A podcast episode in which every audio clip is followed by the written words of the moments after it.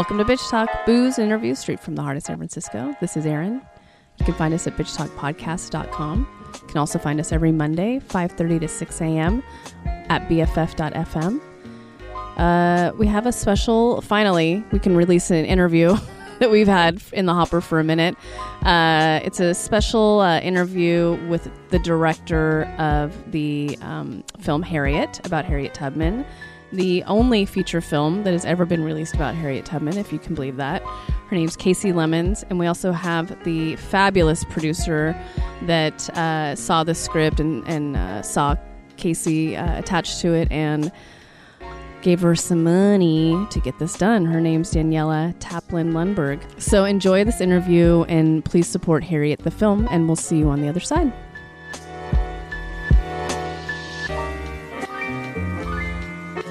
I'm so honored to welcome the director and screenplay writer, Kasi Lemmons, and also the producer, Daniela Taplin Lundberg of Harriet, on the show. First of all, I'm going to apologize publicly for not knowing enough or not knowing that much about Harriet Tubman. It's an embarrassment. And I know the Q&A at Mill Valley the other evening, Zoe Elton, who's the director of programming at Mill Valley, I hold in the highest regard. And I'm like, if she doesn't know the story about Harriet Tubman, then no one knows, really. Can you talk about maybe how this is feeling while you're rolling out this film, and if this is what you're getting every time you do Q&As? Is this the question you're getting or the statement that you're getting? Because it feels very familiar. Like, everyone I talk to about Harriet Tubman, they're like, I kind of know, but I don't know. Yeah. Mm-hmm. It's funny, when I first read the script 5 years ago, my partner, Deborah Martin Chase, gave me the script, which Greg Howard had originally written 20 years ago. And I couldn't believe there wasn't a movie about this already, but the general concept of this young, activist, someone who just was powerful and courageous and could not read or write, had epilepsy, went back down for her family after she escaped slavery herself. I didn't know many of those details. I knew a little bit about the Underground Railroad, and so Deb and I both felt like, oh wow, this is going to be an incredible thing to tell the world if we can manage to get it done. Mm-hmm. We brought on Cynthia Erivo, who was such a natural fit, physically just a talent, also had the voice of an angel. Angel really was exactly the right fit. And then really it was when Kasi came on about 2.5 years ago and sort of steeped herself in the research. Mm. She said, if I'm going to do this, I'm going to do it with integrity. I'm going to do incredible research, and I'm going to be as accurate as I can be while telling a really dramatic story. Mm-hmm. So it was her 6 months of research that sort of informed the script in the way that it is now. There's a whole mystical element and all sorts of things we didn't know. And so it was really, she's become the expert. You're also a professor, so yes. This is, this is right up her alley, I'm sure, yeah. I'm a little bit of a American historian, but different slivers of it, and now I think I'm kind of become a Harriet Tubman historian, but I really didn't know. I thought I knew, and when I started doing the research, I knew that there was more than was in Greg's script, but as I started doing the research and I really thought, oh, wait a minute, the actual story is more interesting than what you could make up. I mean, this story is so rich and vivid and kind of unbelievable, but that's the Harriet Tubman story. And that, in fact, if you were trying to tell it another way without those elements, you wouldn't be telling the Harriet Tubman story. And because at first there's are you going to lean towards that, or are you going to be scared of it? There are reasons why I lean towards that stuff, but, but also it was super interesting. Mm-hmm. For instance, one of the things that struck me right away, and I'm like, why isn't this in the script? Is that she prayed after she hired a lawyer to try and prove that they were free and that her mother should have been freed at 45. She had this incredible relationship with her family and her this guy that owned her, but they were. He was definitely an antagonist, and they were terrible to her, and more than I could even put in this script. It was a very, very cruel form of slavery. Mm-hmm. He destroyed this paper as if it had never been presented to him, and she prayed for him to die, mm-hmm. and a week later, he was dead. Right. And to the point where she felt guilty and was like, oh my God, if I could take it back. And I thought that that was kind of unbelievable, but like, wow, why wouldn't I, you know, why was totally, so dramatic. So it's like so dramatic, and the story about her family and the story of enslaved people living next to free people, mm-hmm. and her husband being free and her being enslaved and her father being free and her mother being enslaved and three of her sisters having been sold off, you know, and I mean, I thought that the details were so rich, mm-hmm. And that's what I wanted to put in, even though, and of course the faith, mm-hmm. and the seizures and the visions, mm-hmm. and the, so I really wanted to, even though it's daunting and there's an element of, wow, they're just making the shit up, it was actually the Harriet Tubman story. Yeah. And so that was like a, just this gift box, you know. Can you talk a little more about the research? I mean, how long did they give you to look up, you know, all of these things and put the story together, and what does that look like? Because I know you're on a tight time frame when you have to, when you have your producers in and you're casting, but there's also this rich history that you don't want to miss. Well, I had to figure out the story. I mean, I really did have to figure out the script. I understood what was great about Gregory's script about, you know, but I really wanted it to be the Harriet Tubman story. Yeah. And I was able to do about 7 months of pure research. Wow. And I would present treatments and ideas along the way, but I was really researching, and I read everything. I read all the three major biographies and all everything that every scholarly thing that had been written about her and the Underground Railroad. And I took it very, very, very, very seriously. Mm-hmm. At the same time, I was kind of building this relationship with her, you know, mm-hmm. that on a more spiritual level, that I was able to, that I found this is me. This is just, that's just me. I felt that I was able to talk to her directly. Mm-hmm. I think the complexity of the story is, in fact, how broad-reaching it is, and how much detail there was in her life, and like how much we were trying to pack into a film. Mm-hmm. And at one point, my company, I was going to go out and raise the money independently, mm-hmm. meaning we would have no distributor, and it would be like just a totally risky endeavor, mm-hmm.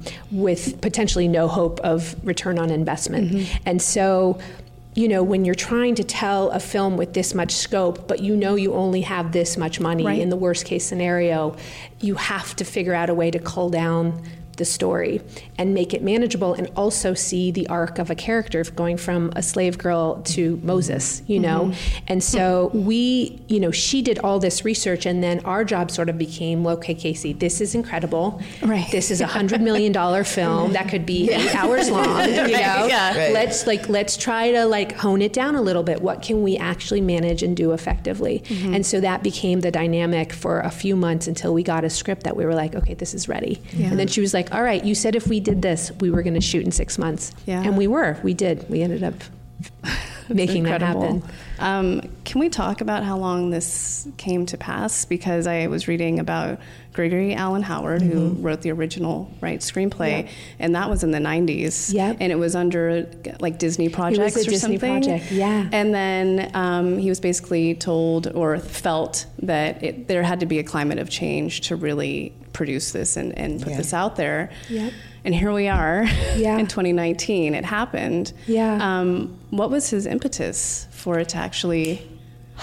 I have to give it to Greg, because he wrote this conceptually. He came up with this idea of Harriet Tubman as this badass activist, young woman in 1996, and he pitched it to Disney, and they did pay for him to write it, and then it lay dormant there mm-hmm. for 20 years at Disney.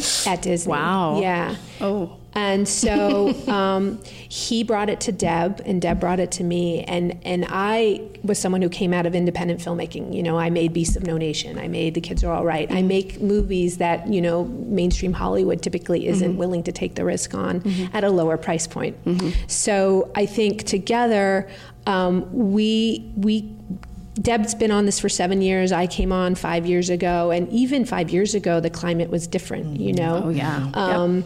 And it's incredible how much has changed over the last few years that we could actually convince a studio to come onto it last year. And they would really feel like, oh, this is a potentially commercial and viable project. Mm-hmm. And so we were lucky. We had projects like Hidden Figures that had come before us with, you know, African-American leads. Wonder Woman had come out.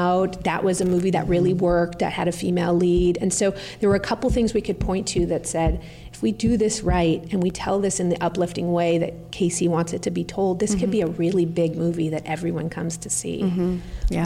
So a lot of it is timing. Yeah. It's fortunate and unfortunate a little bit. Yes. Mm-hmm. The music in the film is an emotional roller coaster as well. And Cynthia Erivo, correct? The lead, who's Harriet, her voice is magic. It's on a whole other level. And then to slide in a little Nina Simone also into the film. Yes. Loved it. Can you talk about the music in the film a little bit? It's because it's another character, obviously. Yeah, it was really important to the Harriet Tubman story. So once again, this is from Harriet herself. Those were the songs she actually sang to Call to the Slaves. You know, those were the songs. So that those songs were authentic to her story, and her singing is a part of the story.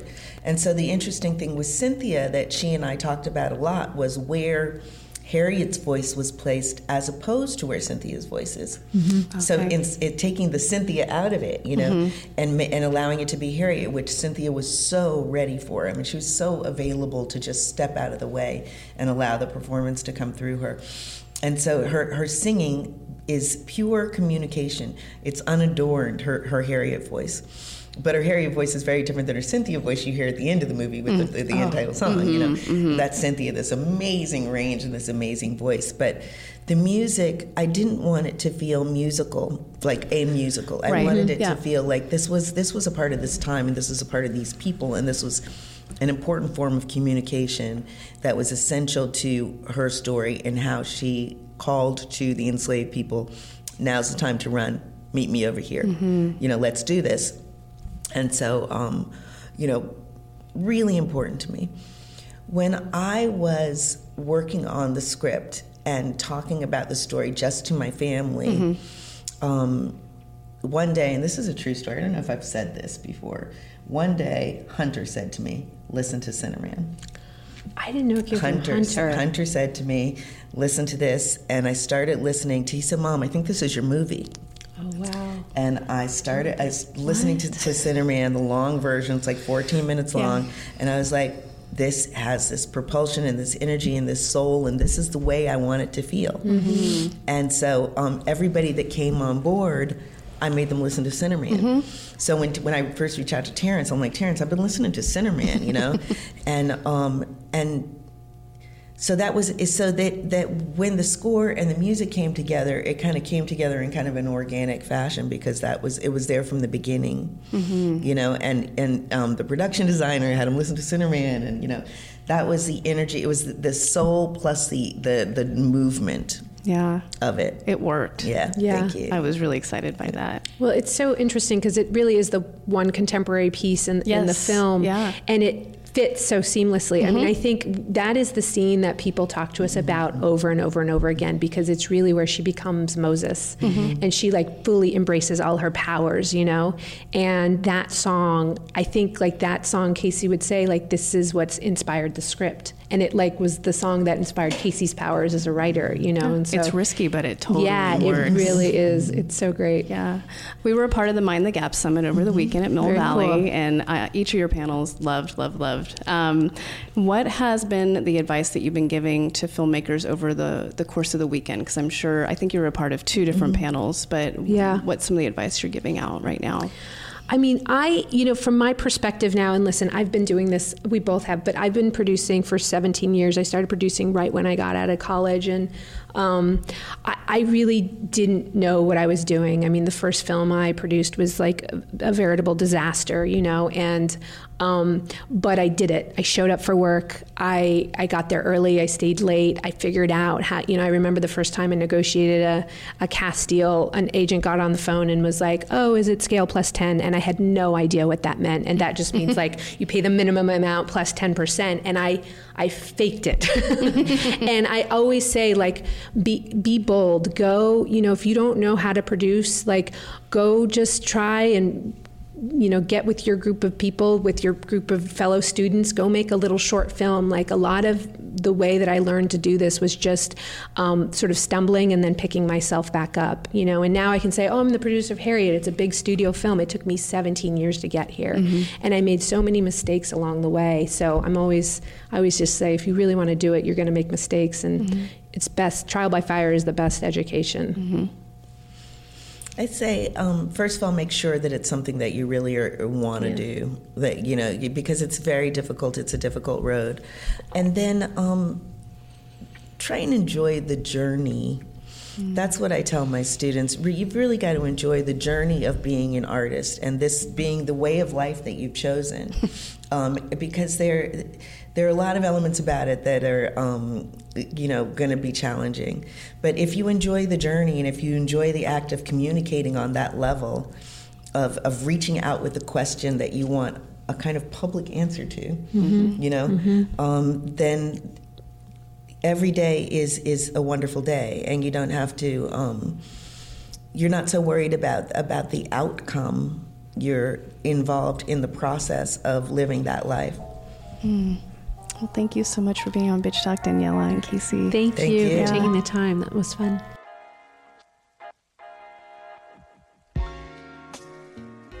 That was the director of Harriet, Kasi Lemmons, and the producer, Daniela Taplin Lundberg, from the film Harriet. Did I just say that twice? No. Yes. I said Harriet twice. You did say Harriet twice. Cool. But, you know, Harriet's coming out today. Harriet is out, so go see Harriet. we had the pleasure of watching it at the Mill Valley Film Festival. That's correct. Right after Mind the Gap.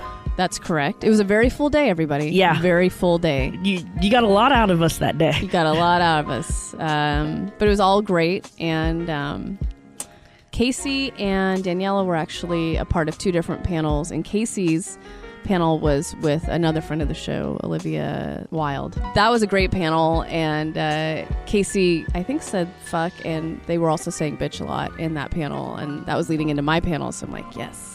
So I was really excited to speak with Kasi, and then Daniela is just like this powerhouse producer who's... And her panel was with our other favorite person in the world. Oh, yeah, Emily Best. Best friend of the show. Best friend of the show. She is the founder and CEO of Seed and Spark. Yes. And she was rad. But yeah, Harriet... it's a really great film, and I can't believe that there's never been a film, feature film made about Harriet Tubman. And I learned a lot. Let's just say that. Oh, I totally did. And you know, the nitty gritty about, you know, Harriet Tubman growing up. Sorta. Like, you know, it's like one page. Right. You know, but you know, women's suffrage and you know that, you know, those like the big general things, right? Right. The bullet points. Right.